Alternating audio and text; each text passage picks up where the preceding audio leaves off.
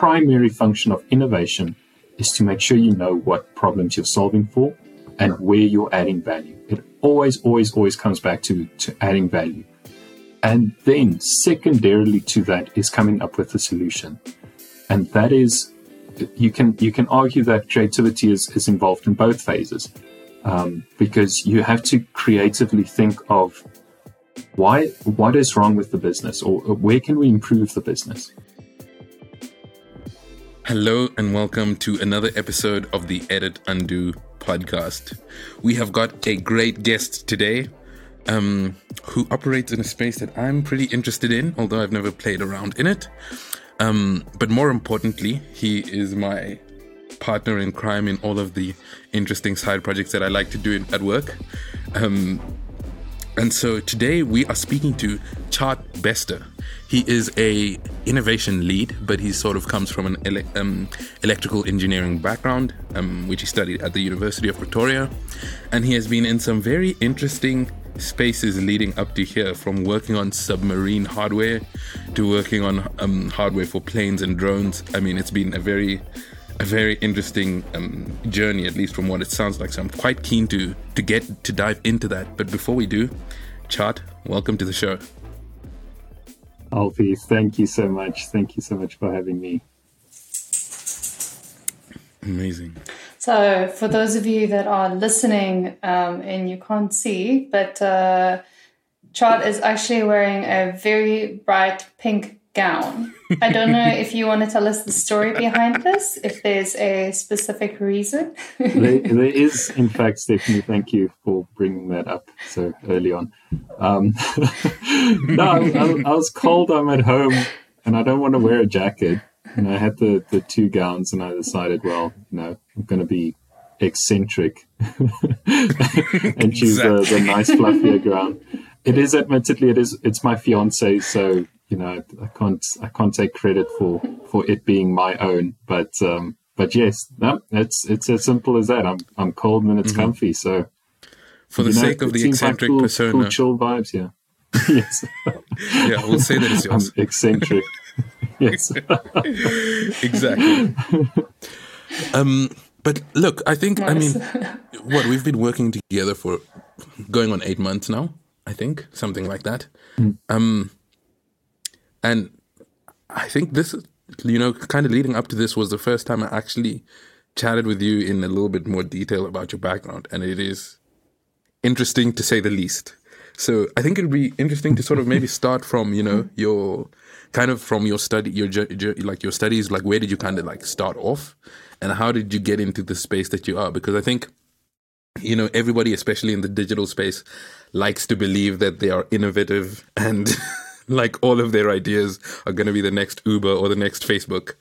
Um, and that is really the case. But not that many other people know somebody who is actually in charge of innovation. Like that is in your job description. And so how did you how did you actually end up there? Like what did that journey look like?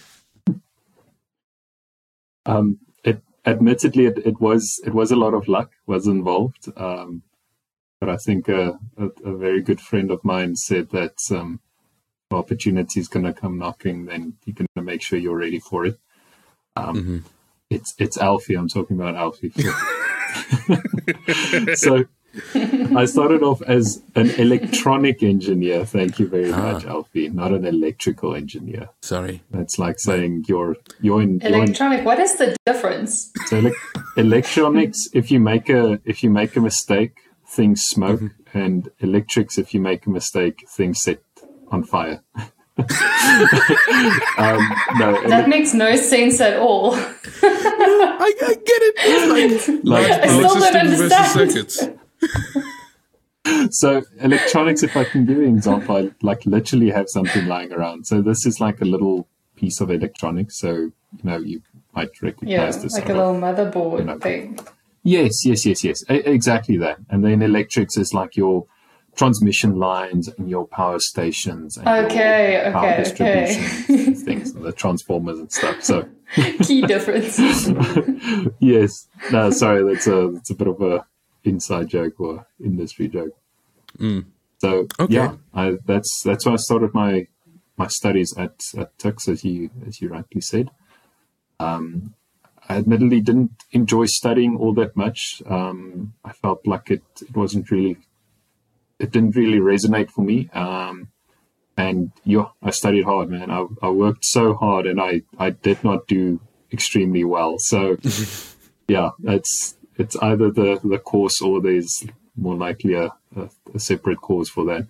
And it's not that I partied or anything, man. I, I promise you, it was such a boring experience, and I still just just got through. yeah. Um, I really So think first- Alfie and I should invest in a jar and just collect 50 cents for every time on the podcast someone mentions that. Because, well, by now we would have 17 Rand. That's not a lot, but that's about every single person that's been on the podcast that has Yeah. said that. So it's insane.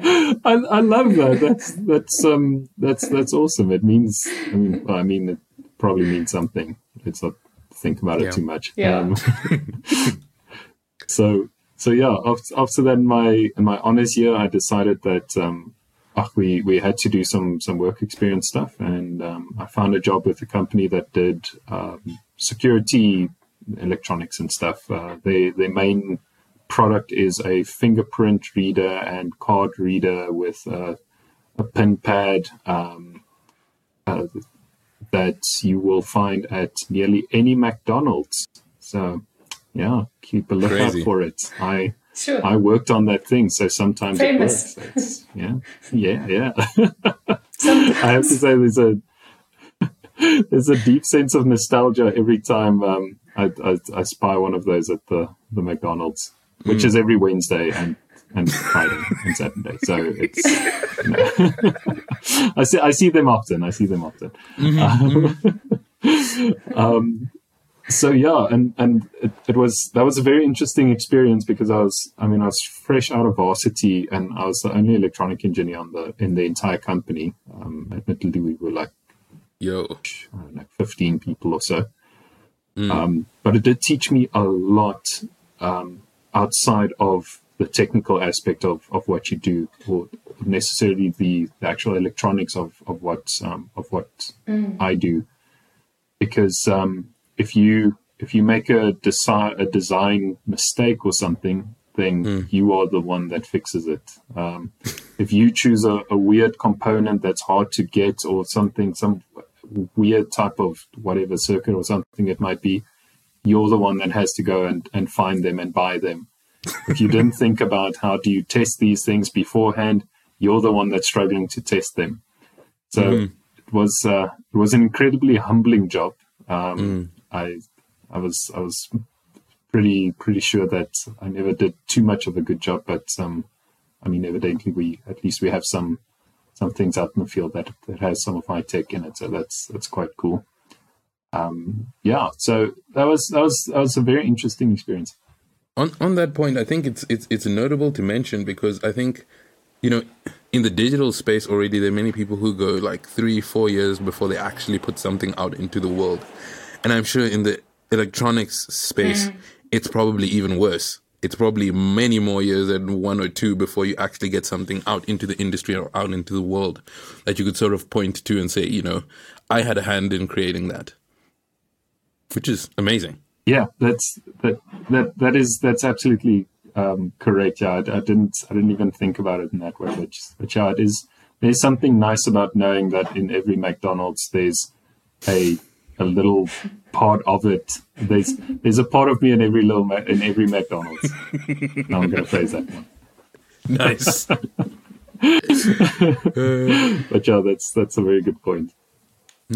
Um, so yeah, then after after that, I, I was lucky enough to join a uh, a defense company who made some some really cool tech for um, military defense applications, but also like uh, paramilitary and police applications.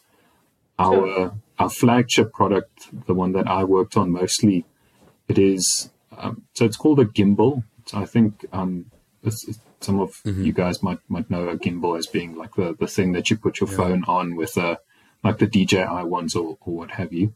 Mm-hmm. But if you now imagine taking that and mounting it upside down and putting that onto. this is this is Neffy, by the way. um, sorry if you if you uh, if you were to take that, mount it upside down, and put it on an aircraft, and then just give it like a, a round shell so it doesn't the wind doesn't hit it, and give it some some windows to stare through, and you mount cameras in that. Then on aircraft or drones or helicopters, whatever it might be, you mount these things, and they um, allow you to swivel and look at the the the earth beneath you um, Mm-hmm.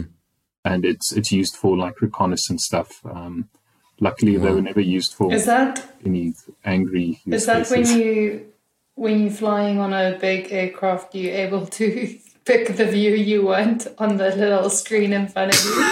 Is that the same technology? Uh, no.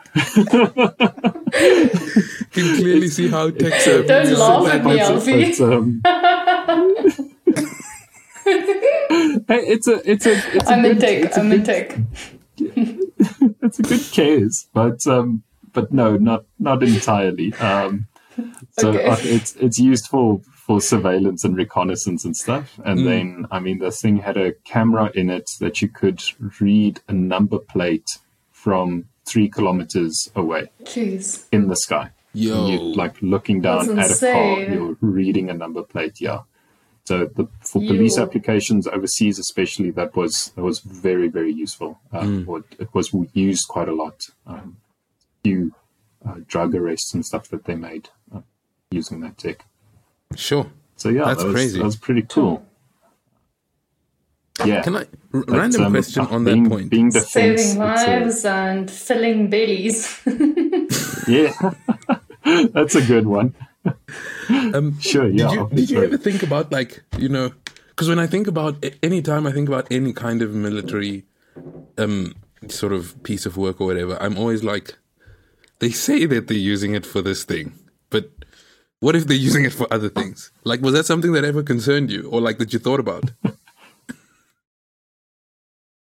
Um, it admittedly, it it sort of is um, because the the technology, luckily, it's it's it's it's defensive, so it's it's not it's not an offensive piece of Yeah. military equipment like a, a, a rifle or a weapon or a, a, a missile. Um, I mean, we we work right next to Denel, who makes um, missiles and things like that, and you know it's concerning because you know a missile is never used peacefully.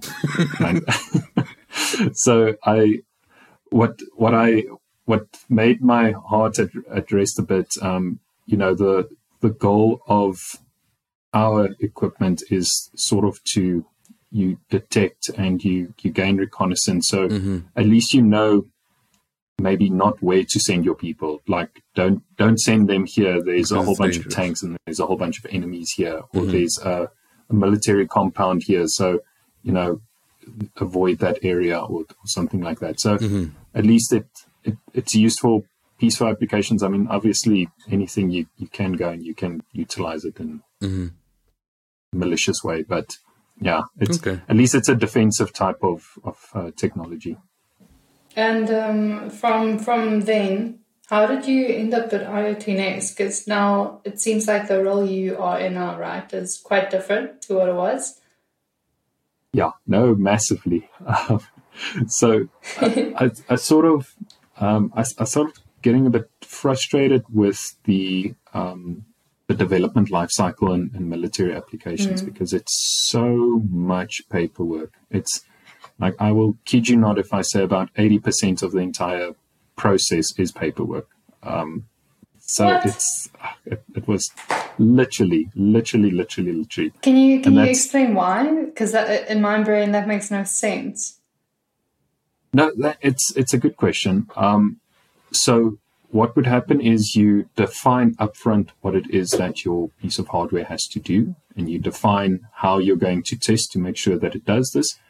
And then you do reviews. You make sure all of this documentation is reviewed, it's approved, Okay, it's booked yeah. into a SAP, and it all comes back down to traceability.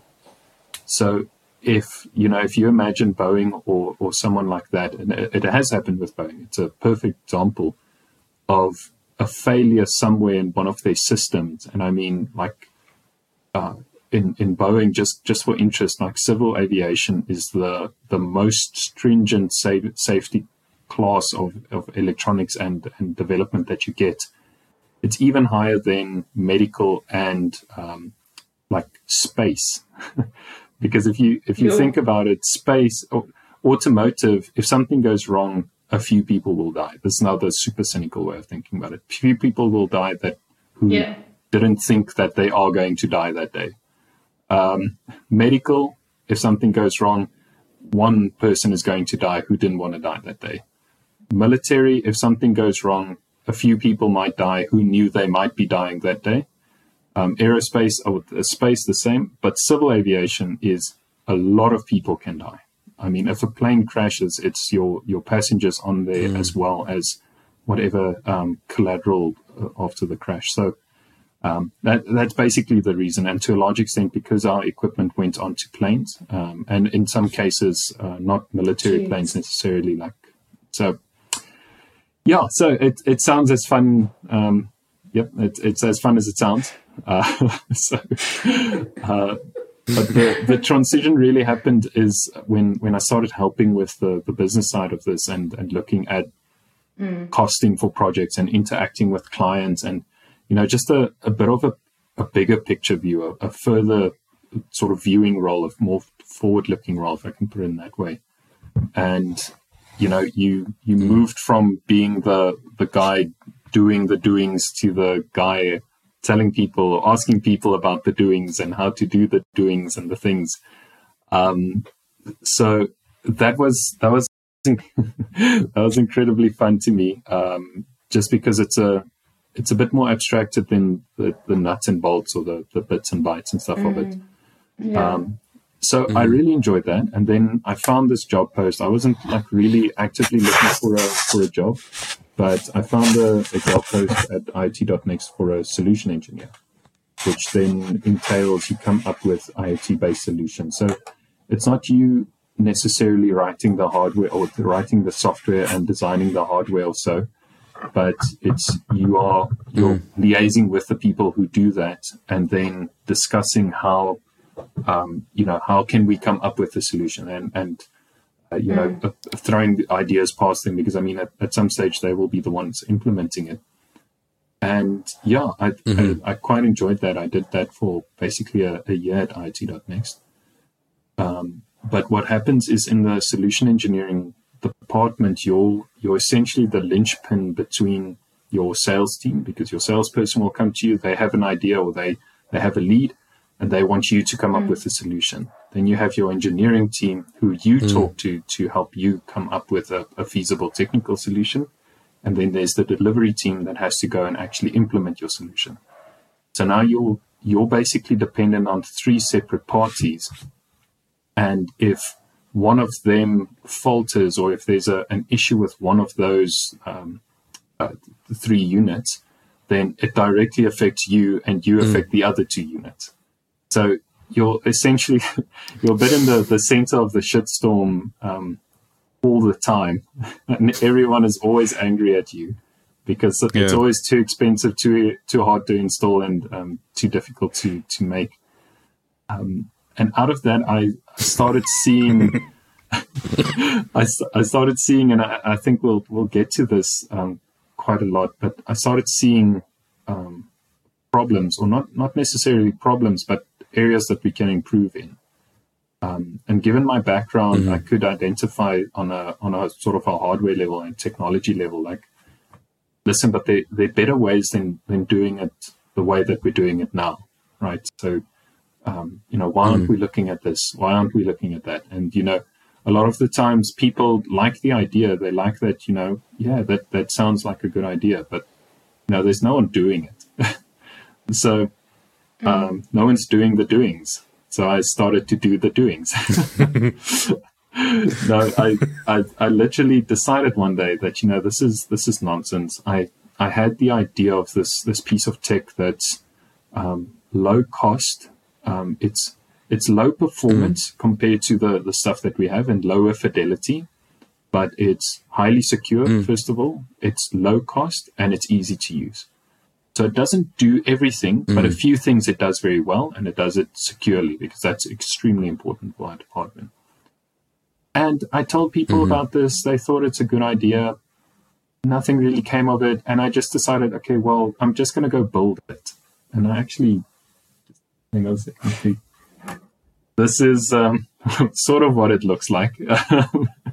so beautiful. You can see there's. Um, no wonder yes, no one. Uh, no one in the sales team took that lead.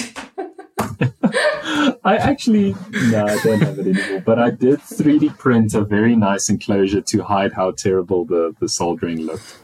Um, mm. and, and you know, just just putting something in people's hands, um, it they they they loved it, and and I, I got a lot of support about mm. that. And then you know, it's it's this thing of if if you if you come up with a good enough idea the important people in the company will say, uh, "Well, I said we should have done this this years ago. This is actually my idea," and then you're just like, "Yep, it was your idea. Thank, thank you for coming up with the idea." because at least at least it's there, right? It's it's fine. It's yeah. fine. You can take you can take credit. So I mean, to a large extent, that's a it's a very egoless job, and it's sometimes a bit thankless. But mm-hmm. yeah, and after that, I I just basically told my CTO or our CTO rather that you know I, I want to do this. I think that I can add value. Look here, this is this is what I did in my spare time. Um, imagine what I could do if this if this was my job. And I think that can to I, a large hmm. extent mm. is how I, I, how I. I want you to elaborate um, a little bit on that piece because I think there's a lot of people listening that might be in a similar position where they are in a job that's not quite exactly what they want to do. Um, they can see the potential in the space that they're working in, but they don't mm. know how to get there. So, mm. how did you go from seeing potential to did you first like you that you already mentioned you first built something and then you took it to someone else? And what did that process look like? And did you set up a meeting? Was it formal? Was it a presentation? Did you tell them that mm. these are the exact topics that i want to focus on? Or yeah explain a little bit more. All right. No that's that's great. Um yeah i i, I think we Alfie, we did briefly discuss just giving a bit more of a a practical guide to people rather than like a mm-hmm. vague no you know just just find some value find yourself and just work hard and and drive your goals until you reach that mountaintop or you know that that random nonsense that you can fortune find on cookie the, advice. the fortune cookie yes. or the chappy or something um no, so so thank you, thank you for asking. There's your horoscope for this day. yes, I love that. Um, no, but but thank you for asking that because it's it, it it frustrates me if you know if it's you know how to do whatever and it's not very clear and it's these it's these vague pieces of advice. So, um, I mean, I, I I can't claim that this will work for everyone, but I, I can to a I can explain how it worked for me and my reasoning and the mm. what I found from it and how mm. people reacted. And so the the first thing is the very first thing is you if you're in a job and you're not entirely happy with if you're not entirely happy with your with your job or what you're doing, um, then there's what you do is you look for an area of improvement. You look for something what is making me unhappy? What is what is keeping me back? What is what is preventing me from performing at my fullest and enjoying my job and getting joy and energy and being excited to go to work right? Um, mm. and to me that was that was a, a sort of a, a, a deeper thing to say i really don't enjoy like building legos essentially like taking this thing taking this thing and trying to like sort of um, glue them together to to build a dinosaur when you can like but why don't we just build a dinosaur like why are we taking pieces of legos just build the dinosaur from the from the get-go and like i'm a mm. archaeologist okay this i'm, I'm really pushing this uh, metaphor now but like you come from a background where it's it's natural for you to do do things in a certain way, and mm. you have mm. you have some sort of knowledge or passion or um, experience or whatever in something. So I think the the first thing is you you need to know what you're talking about, right? If you if you go to mm-hmm. the the CEO and say, listen, we should do our financials in a different way or the you know cost in a different way, but you have no idea about uh, financial management or, or accounting or anything like that, then it, it, you you must prepare for it to be a, a bit of a humbling experience. But yeah. so definitely know what you're talking about and come with it or, mm-hmm. or, or think it through and make sure that you know you're you're being reasonable, you have a good idea or whatever, and then the important part is you can either then decide to um, sort of bitch and moan about it and complain and be unhappy um, in what you do, and you can start looking for a different job and you can leave. Um, but not everyone wants to do that, right? Um, because some people sometimes, hopefully, what you have is a, a love for the company and a passion for the company. But it's like if we could just do a few things differently, um, we would really mm-hmm. go from so so to no. so definitely from mm to mm. so um, exactly. So that yeah. So that's I think that's the starting point. Make sure you you know where you're unhappy or where you see there's an issue or you know if it's within your own role or if it's within um, the company or the way we the, the the company does things or costs things or sells things or makes things or or whatever because there's always there's always always always room for improvement and increasing efficiencies in any company no company is perfect and there's always room for mm-hmm. improvement so mm-hmm. that's the first thing and that's easy because i mean if anyone thinks about your job now and you ask the question is there something you don't like about your job or is there something you think your your yeah. work or your company could do better? You're like, yes, yeah, we we do this badly, we do this badly, we do this badly.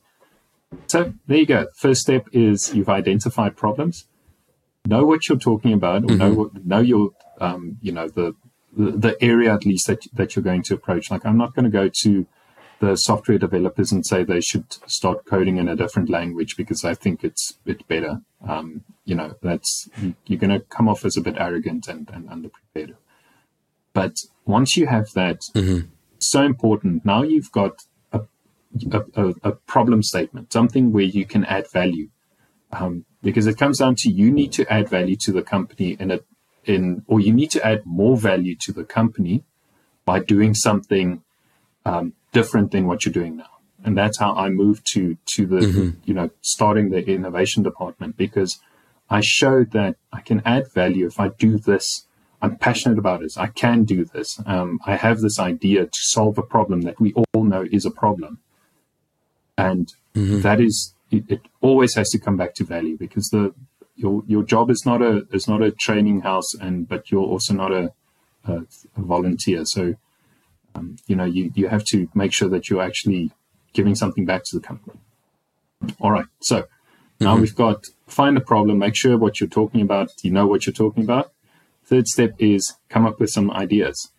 And here's a very important um, lesson uh, or a, a, tip that I can give you, a very practical tip, is don't come up with ideas by yourself the the very first okay. or the very very very best person to come up with ideas for is whoever's your is whoever's going to be your biggest detractor the the person who's going to fight change the most or mm. um, yeah. you know your your, your the, the, the final boss essentially that you have to convince because if you can convince your the person that will um, give the the biggest resistance to change or to a big idea if you can convince them or you know encourage them or um, inspire them that there there might be better ways to do this and and then you will not come at a, a, stage where you're like look at this idea i have this amazing idea and someone's like no but we tried that two years ago and it failed miserably you didn't think of these five things you're like oh yeah, that's a good point. So, um, mm-hmm. but I mean, obviously, that's. I think I just want to comment on that one. Hard. Yes, mm, I want to comment on that um, quickly because I think that is actually something that's really smart. And I have to say one thing that I do get wrong a little bit because typically when I think of a new idea, I speak to the people who would think in the similar sort of way and would would would justify the idea and would almost give you the um validation the yeah. affirmation that you might be looking for exactly exactly and i mean it's it's a temptation when you're in that space because you know your idea mm. is new it's kind of like a newborn baby you're trying to protect it and you don't want anyone to tell you that your baby is ugly but um, it's not a baby it's an idea and yes. ideas in a sense they're only as good as the execution that comes from them and so i think it's such a, a good piece of advice because also that person will keep you honest. Like especially if you're speaking to a person that's your detractor, they will they if if you can convince them, in a sense, you can convince anybody. Um, so I just I, I, just yeah. wanted to mention that that's definitely a good idea. Um, so yeah, so you mentioned so the first thing would be to to sort of um, figure out what what what is making you unhappy or the thing that you're not satisfied with mm. with your with your current job, mm. and then once you've identified that, you sort of need to. Um, from there, you need to. What was the second step? Well, um, it, it, maybe it's step zero is to make sure you know what you're talking about. Yes. Okay. Yes. Okay. Cool. So you need to then know what you're talking about. yes.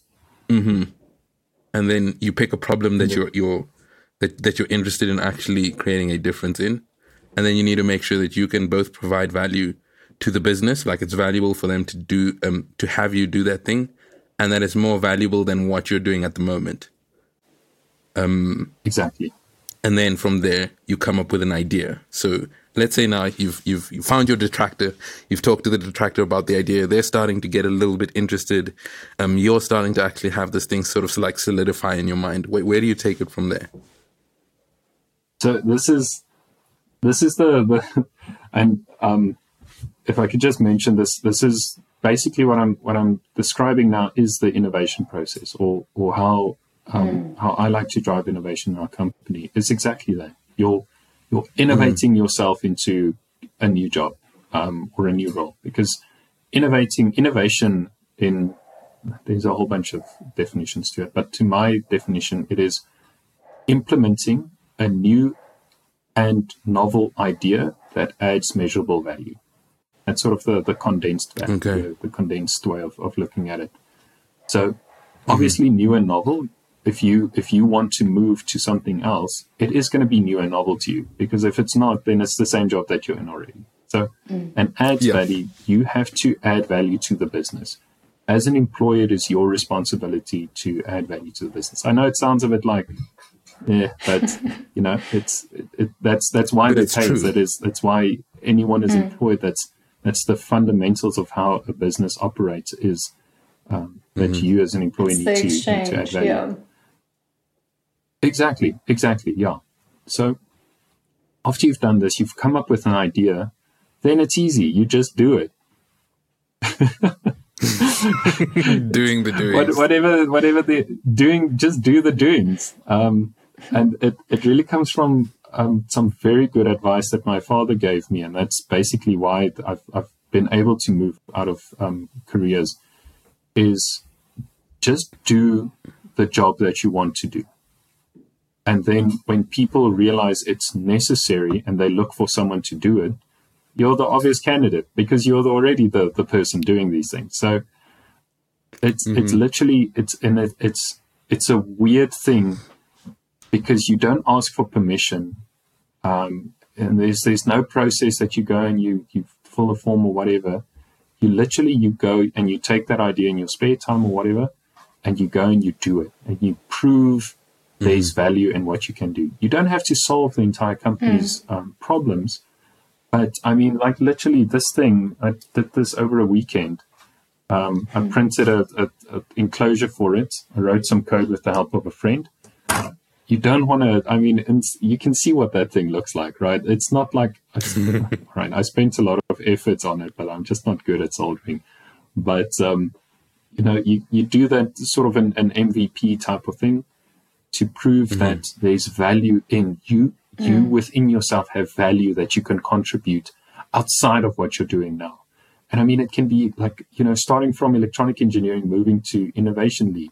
Um, I, I, mean, if I, I, know your audience might be more on the, the creative side, but you know, going from a, a design or UI UX, um, whatever it might be, uh, visual design or the 3D modeling or whatever, you know, it, it already actually gears you well to go and look and analyze and see where can we improve? What is it that I can add value? Because I mean, to a large extent, that's that's what design is. I, I think I wrote it down somewhere. Mm-hmm. Sort of, kind, you know, to make sure you know exactly what the problem is you're solving for. Yeah. and um, mm-hmm. yeah, I, and um, then and then the last step is basically you, you socialize. You go and you advertise your idea. Yes. Mm. You, you said uh, previously that this process that you're explaining is not just the approach you took to building your own job within your environment, but it's essentially you describing the innovation cycle or innovation approach in a in an organization as well. So I, I know um, you are now the innovation lead or in that playing in that space for IoT.nxt, and I was curious to what your thoughts are about firstly, where does innovation fit into an organization? Whose responsibility is it if there isn't someone like you appointed to do it? Then, secondly, in your opinion and experience, where does creativity fit into innovation? Those both excellent questions. Um, because I, I, had to figure that out. It's it's not um, it's it's not a, a, a, sort of an obvious answer, and I think it it'll likely depend on on company to company. But I can tell you what a company needs to. All right, sorry. It's if there is no assigned you know innovation team or innovation lead or, or, or stuff like that, mm.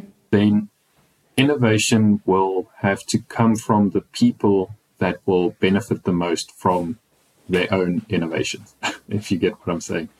Um, it's mm. it's hard because there's no there's no responsibility assigned. It's something that if your company doesn't do it, um, well, first of all, it's an excellent opportunity to bring something like that up because all companies need that. Um, there's no company that mm-hmm. cannot survive without bringing in new and novel ideas. So, if if there isn't a, a role or a um, sort of a, a, a, structured approach to it, it will definitely have to be very much like, you know, you will need to have a, a leader that inspires people to do like that sort of the entrepreneurial um, type of ideas and and come up with these things themselves and feel like it's it's safe to come up with ideas and approach people and ask them like you know mm-hmm. can't we do things differently or do it in that way but it is it is very difficult because there is no one taking responsibility for it until someone decides mm-hmm. that you know no this is bullshit i'm just going to start doing it so mm-hmm. i think it's it's it's hard to say but um it's sort of everyone's responsibility mm. and nice. then you, you asked about creativity yes yes sorry before, what before is, we get what to is creativity's Go ahead, Alfie. Um, I, I just wanted to mention one thing uh, because you, you, you, in a sense, I think you answered it better um, than someone may have picked up um, from the way you actually verbalized it, and it's that it's the leader's responsibility to create that saying I, I, spoke badly or what now? I think the message wasn't clear. Um, because all right, just reword. In a sense, it is everybody's responsibility.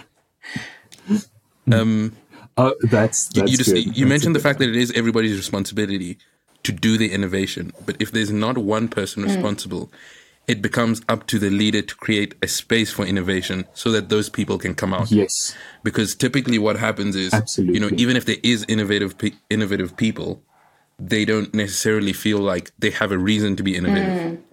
And so if you don't have mm. a person that's in charge of being innovative, the approach that you would take is have a person that's in charge of creating a space of that type of thinking. Yes. And then everybody can kind Absolutely. of take on that responsibility. And I just wanted to focus in on that because it's easy as a leader to say, my job is to make sure that I've achieved the specific things I'm being measured on and um, making sure that I'm, I'm ticking all the boxes of my job. And in a sense, it can sound a little bit airy fairy to say that you need to create like a safe space. But with innovation, that is actually a critical and um, um, highly important part of the process, especially when there isn't one person in charge of it. So I just wanted to highlight that before we step into the discussion around creativity. no, thank you, thank you for that, Alfie. I know I gave you some flack on that, but yeah, no, thank you for clarifying. Yeah. and and you you actually you gave such a, a, a wonderful sort of platform to to kick off um, or answer Stephanie's question. Um, s- one of the pe- people I, I worked with stated it so well, and what you need is, let's say you are in the sort of the, the privileged position that your company does have um, an innovation team or something like that. To a large extent, um, my job isn't extremely glamorous because it's it's more what I do is more innovation management, and my team is the actual innovators, and our company is actually the the innovators. Um, so, the the statement he made is innovation is systemic, but innovation management is systematic. So it's a it's a it's a weird concept to say that you can you can innovate within a structure.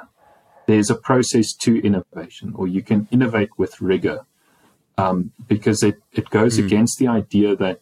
But how can you put a a process onto creativity, um, or you know if you know innovation, you get the idea that it's like everyone sitting around in a in a room with like these the fake grass bean bags, a big TV that you can go and with the glass walls you can draw on.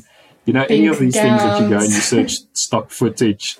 Yeah, uh, hey, that's no, they're blue actually. So you, it's only it's like karate. So the innovation. It's the next Um, level. yes. So creativity comes in it's it's actually almost always a part of it, but the one of the things that people might not understand about innovation is not the innovation is not invention. Invention is that pure creative process of sitting and thinking like what cool shit can I come up with? What is the like let, just let your brain run wild and come up with all these things and then you you fall into that like the segway i mean everyone knows the, the segway thing. It's such a cool invention. Mm. It really is flippin' amazing and it's unlike anything other that came before it. But it was a complete flop. W- was it not creative? No. I think it was a very creative idea. I mean the design um, you know, just from the, the, the, the user design, the, the aesthetics to it, the, the um, actual technical design is, is very impressive. But no one wanted it. And that is, in, that is the difference between invention and innovation. Invention of Wow. innovation, a lot like design, is you have to apply your mind to come and see where are areas of value that we can add and only hmm. secondarily to that. So, just again, primary function of innovation is to make sure you know what problems you're solving for and where you're adding value. It always, always, always comes back to, hmm. to adding value. And then, hmm. secondarily to that, is coming up with a solution. And that is, you can you can argue that creativity is, is involved in both phases um, because you have to creatively think of why what is wrong with the business? Or or where can we improve the business? And you know you can do the the five why model of saying why is this inefficient? Um, because of this. Why is it? Because of this. Why is it because of this? Why is it because of this? Why is it because of mm-hmm. this? And then you get to that core like the, the the actual problem where you can solve value and you'll almost always find that it's such a small thing small thing can make a big difference. Mm. So mm-hmm. There's creativity to that. It's a bit more systematic, not not necessarily creative in the in the traditional sense, but then only the second stage where you're solving for the problem. That is where creativity comes comes into play. So that's the the difference between innovation and then Yeah. innovation management is the process of putting together this framework. It's almost the it's the boring part of innovation, right? Because you put together the framework, you make sure you get the problems, you get the ideas, and then you allow your people that are the actual innovators, which includes the company, to say, we have this extremely specific, well thought out problem statement. Please come up with ideas. And then anyone can solve an idea. yeah an and idea to I, I really like how you um, split up the the description or definition of invention and innovation because immediately when we speak about innovation you know it's such a trendy term people think about in- invention if you think about companies and products that have disrupted their industries in a sense, there was also some sense of innovate invention there, and that's why we confuse those two concepts a lot. And I think what we often see in businesses or organizations, or at least from my experiences, we see invention, like you said, happen before innovation. So it usually happens, let's say I have a fashion e commerce store and people aren't buying a specific pro- uh, product. Now I come up with a solution already. I, I solution that on the homepage, we should put an extra rail. Now I go to the, the team that needs to execute.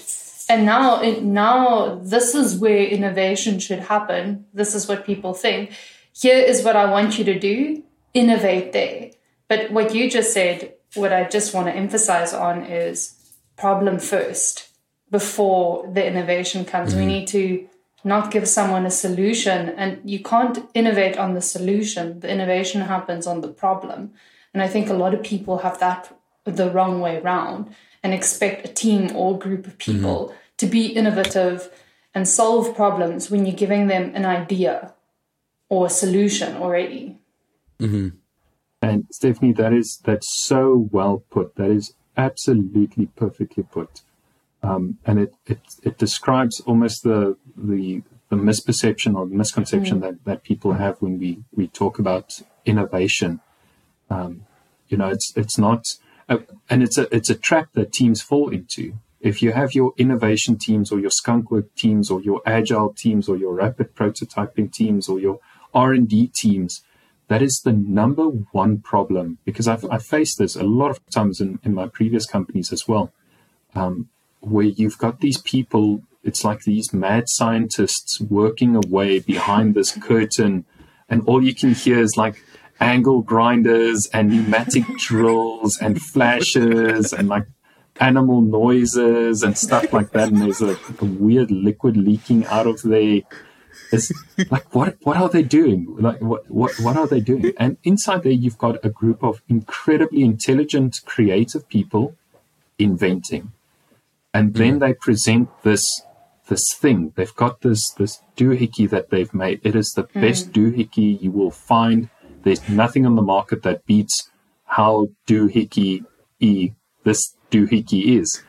Um, but no one wants it. It's it's like well that's great and and now you know like we've got this amazing feature. If you mouse over this the, the the ugly dress now suddenly it takes a picture of your face and it like transposes it onto a, a model. It's like super cool but did it solve the problem did it solve the Yeah. problem that maybe this dress is just not in style this season or can we do something else with this is there a different way we can we can sell But now there's more market it? Should we conversion be because more people are clicking on it, right? Because there's something there, but it doesn't necessarily lead to more sales. It- but the Yes, goal was exactly, get more yeah. Conversion like, "What or on earth?" yeah, more clicks.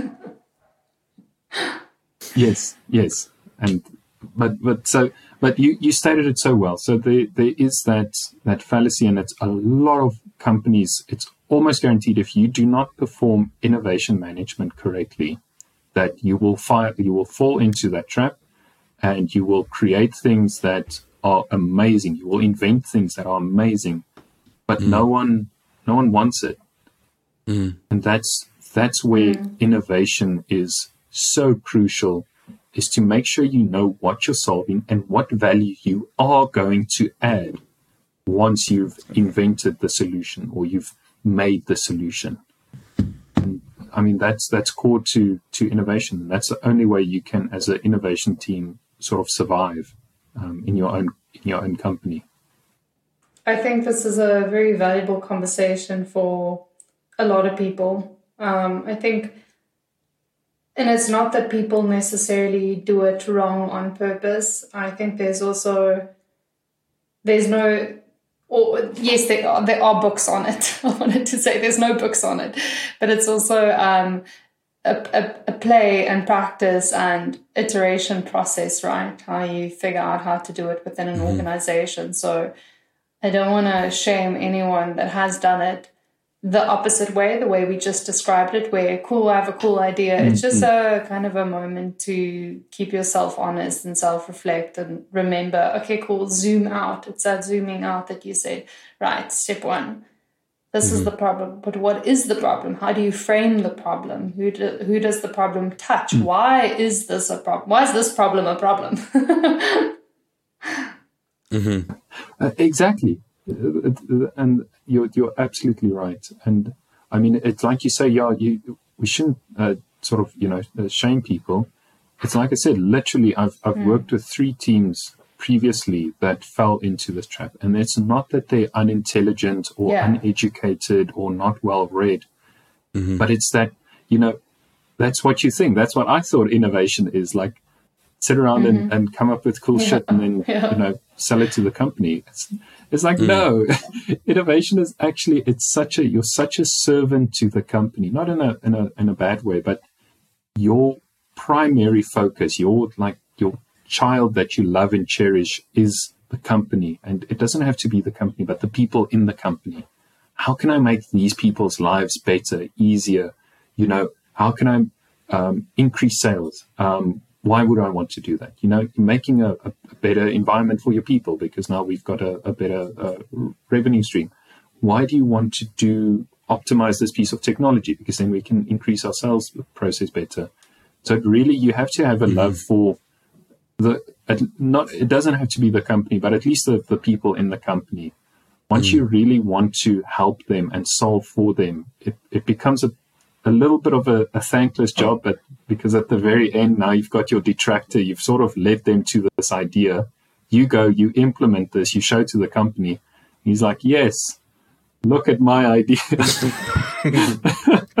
yeah. yeah. So um, it's it's a bit thankless in a sense um, because mm-hmm. you you always your your value isn't always immediately mm-hmm. appreciated. Mm-hmm. Um, it can happen that you're a bit of, ahead of the curve sometimes. Mm-hmm. But you know, it's it's very satisfying knowing that what you've done is improve the company, and you've improved the company not only for yourself but the people that you work for as well. Mm-hmm. And I mean, that's that's my big driver. It's I, I, I love the people of our company, and I love working with them. And you know, obviously, if you can make their lives easier, it's it's going to benefit everyone. Yeah. Um. So the the there's something that you you you kind of mentioned that I wanted to hone in on a little bit. And you know, you, you, you when you were describing this process, you focused quite a lot on the process of actually um, identifying the problem and articulating it before getting into the process of invention.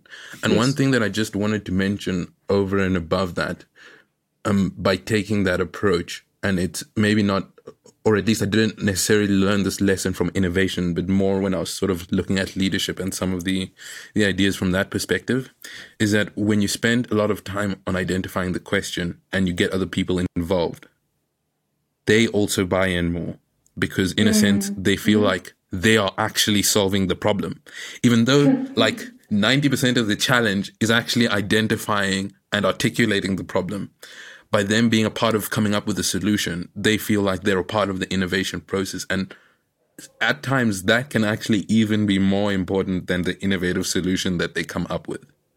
Because then, you know, it also frees them to actually start to believe that they can actually do things that are innovative and they can sort of um, color outside the lines, um, to put it, you know, philosophically.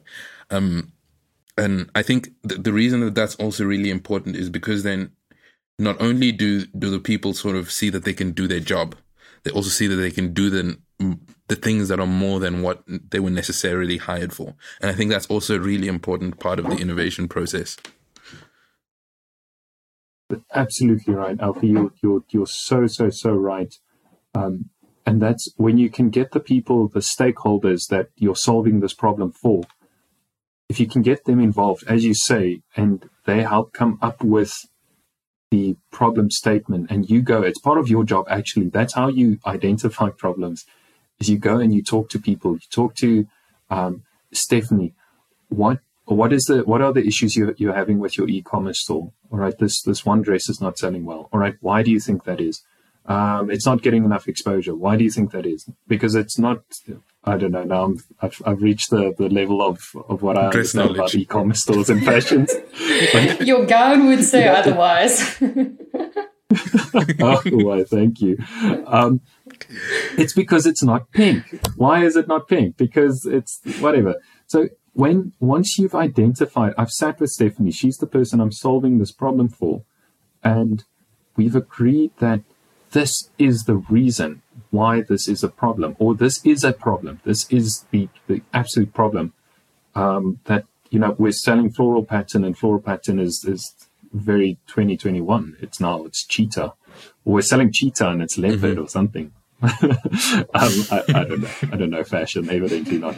Um, but then, as soon as you know and you've discussed with that person and they've they, you've gotten buy-in from their side, you it becomes so easy because now you automatically know if you solve that problem for that person, you've added value. So now you don't mm. have to think up a like a, a, a way like why why is this important? Why are we adding value? You know, this person has told you exactly what they want to know. So mm. it's it's very exciting. It's it's actually so simple, and a lot of it is just talking to people. People mm. love talking about their problems, and if you if you know how to elicit problem statements, you can see where you can add value. Yeah. And then from there on, you make sure you've got a, a, a good creative and uh, you know a, a, strong team, or even better, you you um, crowdsource your your solutions. You can go literally as a you you as an innovator can literally just go find problems and have some sort of platform that tells the company. I mean, Alfie, our, our company has has that um, where we say this is a problem, come up with ideas. Um, you can reward them monetarily, or you can even a better way to reward people, especially in the technical uh, environment, is to give them the time to come to take their idea to fruition and mm. see the, their baby grow up essentially. Mm. So that's um yeah that that's a that's a very good point that you made. Amazing. Um, and so I guess maybe one one other thing I don't know if you would like to chat about this a little bit is, um, you know, as you mentioned, you kind of started initially in being the an innovation engineer in a sense. So you were the person with the nuts and bolts putting the doohickeys together. And then it gets to the stage where now you've got engin- innovation engineers in your team. So can you maybe talk to us a little bit about some of the, the, the differences specifically in the realm of innovation around being like an individual contributor, the person making the doohickeys to becoming the person who does innovation management rather than the innovation itself? Absolutely. So being the, the innovation engineer or the, the whatever the, the innovator or the innovist, whatever you want to call yourself, um, that is that is exciting. It's incredible. It's it's a it's a fun, rewarding, and creative job, and innovation mm. management is just not.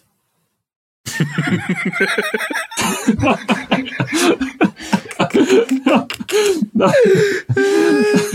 That's hilarious.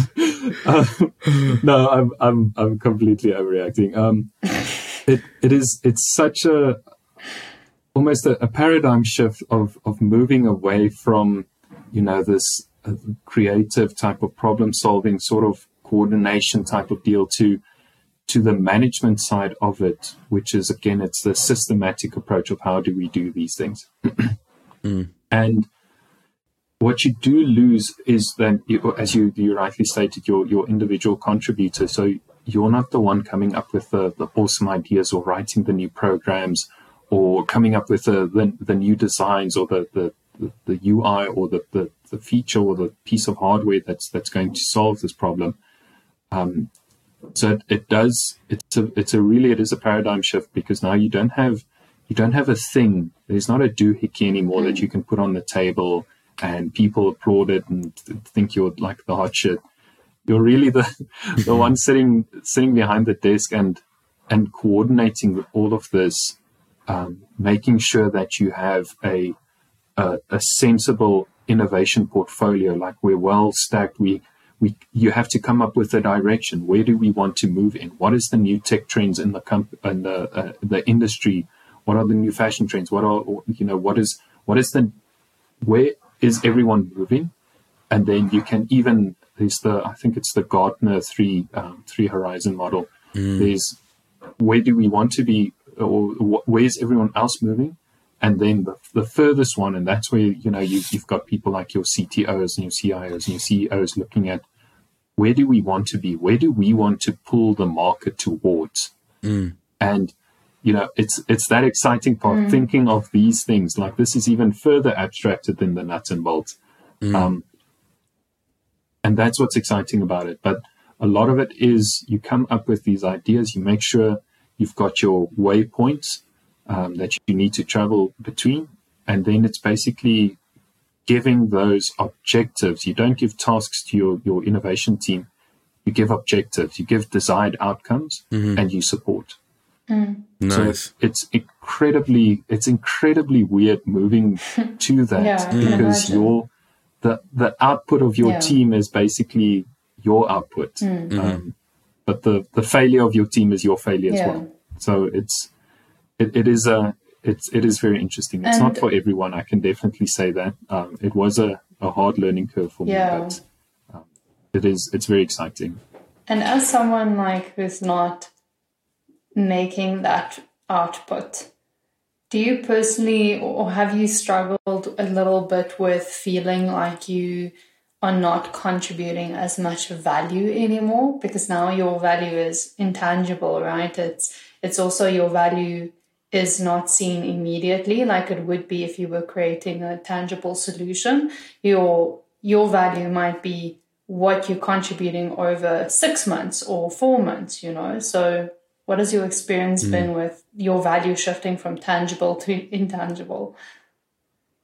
Yeah um, it's so difficult. Um, and it, it sounds like you're you're speaking from experience because it's it's literally something that um, that I am currently struggling with. I mean, it's being in this type of role is is incredibly new to me, and, and moving away from that that individual contributor role, um, it is very difficult. Um, because as you as you rightly say, you don't have a thing that you can put on the table or show on a screen anymore. Mm. But where where I find value because sometimes you, you do question like you know but my team is doing all of this yeah. like what what am I doing? Exactly. Um, and exactly. But what what you have to take into account and it's again it's hard to to put like a, a some sort of uh, visualize it or anything like that. But you are essentially driving the stagecoach. Mm not only are you driving the stagecoach, but you're planning the route, right? Mm. So it's the horses that, that get you there, and it's the people loading things on that get things on and off. Um, and you might not even be the guy driving the stagecoach, but you are the one setting direction. Mm. And I always I take pride in knowing that my team is they they believe in what I believe in. Mm. Mm. So that first of all, you need to inspire people to to want to do what what you think, what your vision is, what your long term vision is. Where what's the next waypoint? Where are we going with with the stagecoach? Um, to know that you have a, a team of people who do what they do four or five times better than than what you ever were able to do. That's my experience, at least. Um, to know that they that they do follow you. And then it's it's incredibly satisfying as well to to have a team of people that you you almost you almost serve them. Um, you're not mm. their boss. They you're basically supporting you, they're, them. They're your boss yeah. in, a, in, a, certain sense. yes, mm. exactly. Yeah. And I mean, seeing having pride in in the outputs of your team and knowing that the reason why they, they are doing this, the reason why they're even investigating this is either because you decided that that is the direction that we're going in, this is the problems that we're solving, or this is this is what we want our company to become, mm-hmm. or that you, and even better, that you've created an environment and enabled them to identify these things Mm. themselves. Mm-hmm. So it's a massive Yeah. paradigm shift, and it is it is difficult. And I promise you, anyone starting off with a, a leadership or a management role after after moving from a, a strong individual contributor role, it you do go through this like identity crisis of like, well, what what am I actually doing? Mm. but it's it's unfortunately the only time that you'll that you'll really see what you are doing is if you stop doing it and you know people your your horses sort of start to to wander Mm. And you know people upload the the wrong stuff on the on the stagecoach they're still working just as hard they're still just as as, main, as amazing mm. but now suddenly you're not you're not directed and focused and you're not going in the same and right direction Yeah. Hmm. I really, I, I really like that. That's what I tell myself at least. That's what makes you sleep at night. That's what makes me sleep at night. Yes. That's what uh. makes me sleep at 12 in the afternoon. nice. oh, that uh, I, I really like the analogy of the stagecoach though, because that that it, it, it clearly it clearly identifies the role of the the manager in that space, and I think that that can sort of be applied to managers of every discipline, like being being the one that's planning the path. Um, because also it's not always mm-hmm. clear when when there is no path because you know you're on a road and you are moving, so there is progress, exactly, yeah. could just be So, in the wrong yeah. direction. Yes. um, but I think th- I think that's really that, that's really good advice. Um, so I think we- we're probably stepping into the into the closing stages of this. But maybe before we do, one thing that might be interesting to hear a little bit about is what innovations or sort of you know either technology, you know, new processes or things are piquing your interest at the moment, whether it's in um, our industry or in in another industry um, in general. So I think outside of our industry, because I, I, they, there's a, a whole bunch of cool stuff that's that's going on in our industry, but I just have to give them props. That like projector thing from Samsung, I can't remember what it's called now. The what I don't know. I don't know if you guys seen that. That thing is pretty freaking cool, hmm. right? So portable projectors, it's been technology that ex- has existed for a long time. I mean, Samsung actually they brought out a phone that had a little projector in it but they they looked at this and they they very much did what Apple did. Apple isn't good at invention, but Apple is great at innovating. Hmm. So you don't have to come up with something completely new. You don't have to come up with a new projector or something. I mean, everything exists.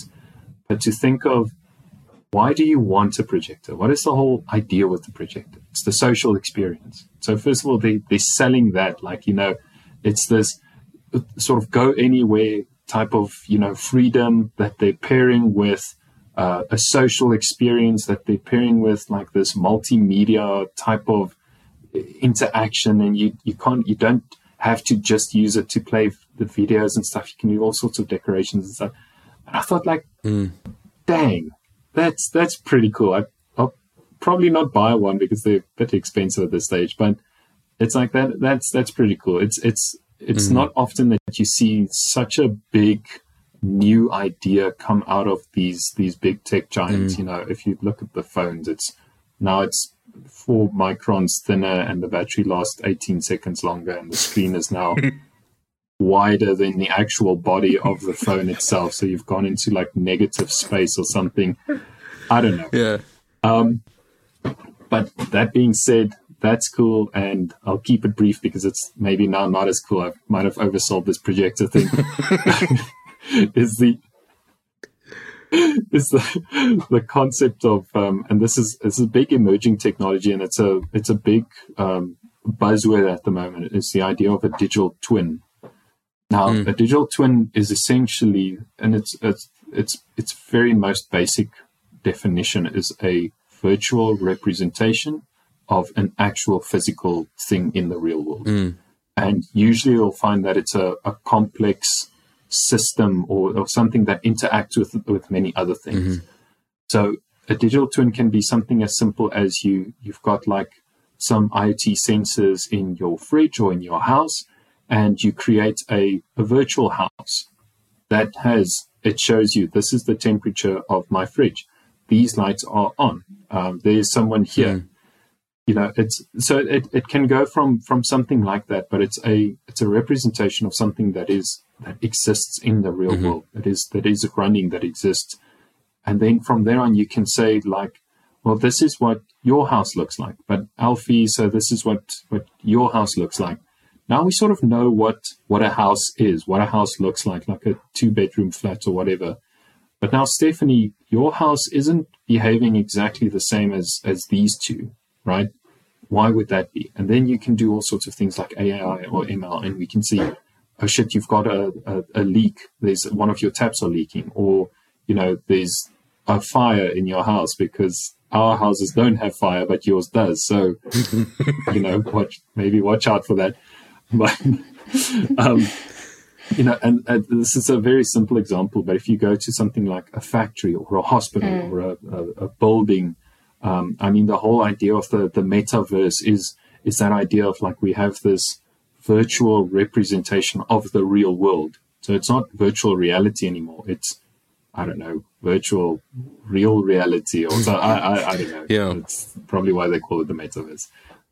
But um, yeah, those those are two really really cool innovations that, that I've seen that really resonated with me. That's amazing. Um, I think we'll definitely um, uh, try to get at least an image of the of the of the projector in so Yeah. that people can can kind of have a look as um um as you're sort of describing.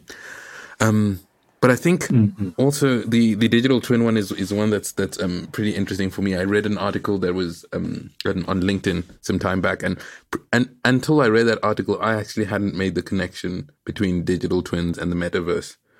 Um, and sort of like the thing that kind of came to mind for me is like it's a virtual doppelganger.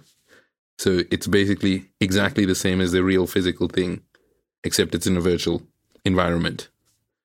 Um, Exactly. yeah, and I think it's it's a very very interesting space because it's it's um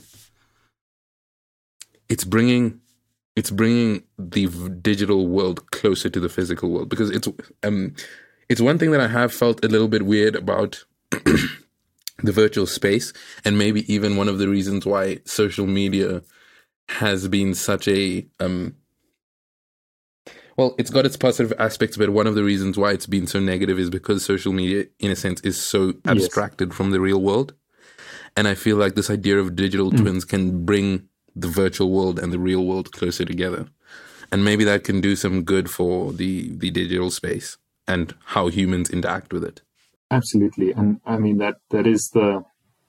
It's hopefully it's one of the goals and it's one of the outcomes that that, that we will achieve through Mm. this, and not some weird Black Mirror type of doomsday scenario. Because knowing I think if we put that, yeah, we uh, yeah, in the hands of humanity, I'm a bit uh, scared. Oh no! All right, yeah, that's a good point. Yeah. Contrast them. All right. Well, look, Tjaart. I think this has been an amazing discussion. You've like, I think the thing that was really stood out stood out about this discussion is how many practical and tangible, apart from the robe, yes, that was definitely a highlight. Um, but the amount of practical and and actionable, both thoughts, the tips, and some of your experiences that I think we could take away because innovation is definitely a space where you can just fall into a sea of buzzwords and so it's a good it's it's Yeah. like a refreshing experience to kind of get really practical about it so i really appreciate that and i appreciate your time um joining us Uh, maybe before you. we close is there like let's say somebody wants to follow along you know your your innovative journey or sort of like some of the things that you do where can they find or follow you definitely on on LinkedIn. Um, I mean, it's it's my name. Um, just search it on LinkedIn. Look for the innovation lead guy with the.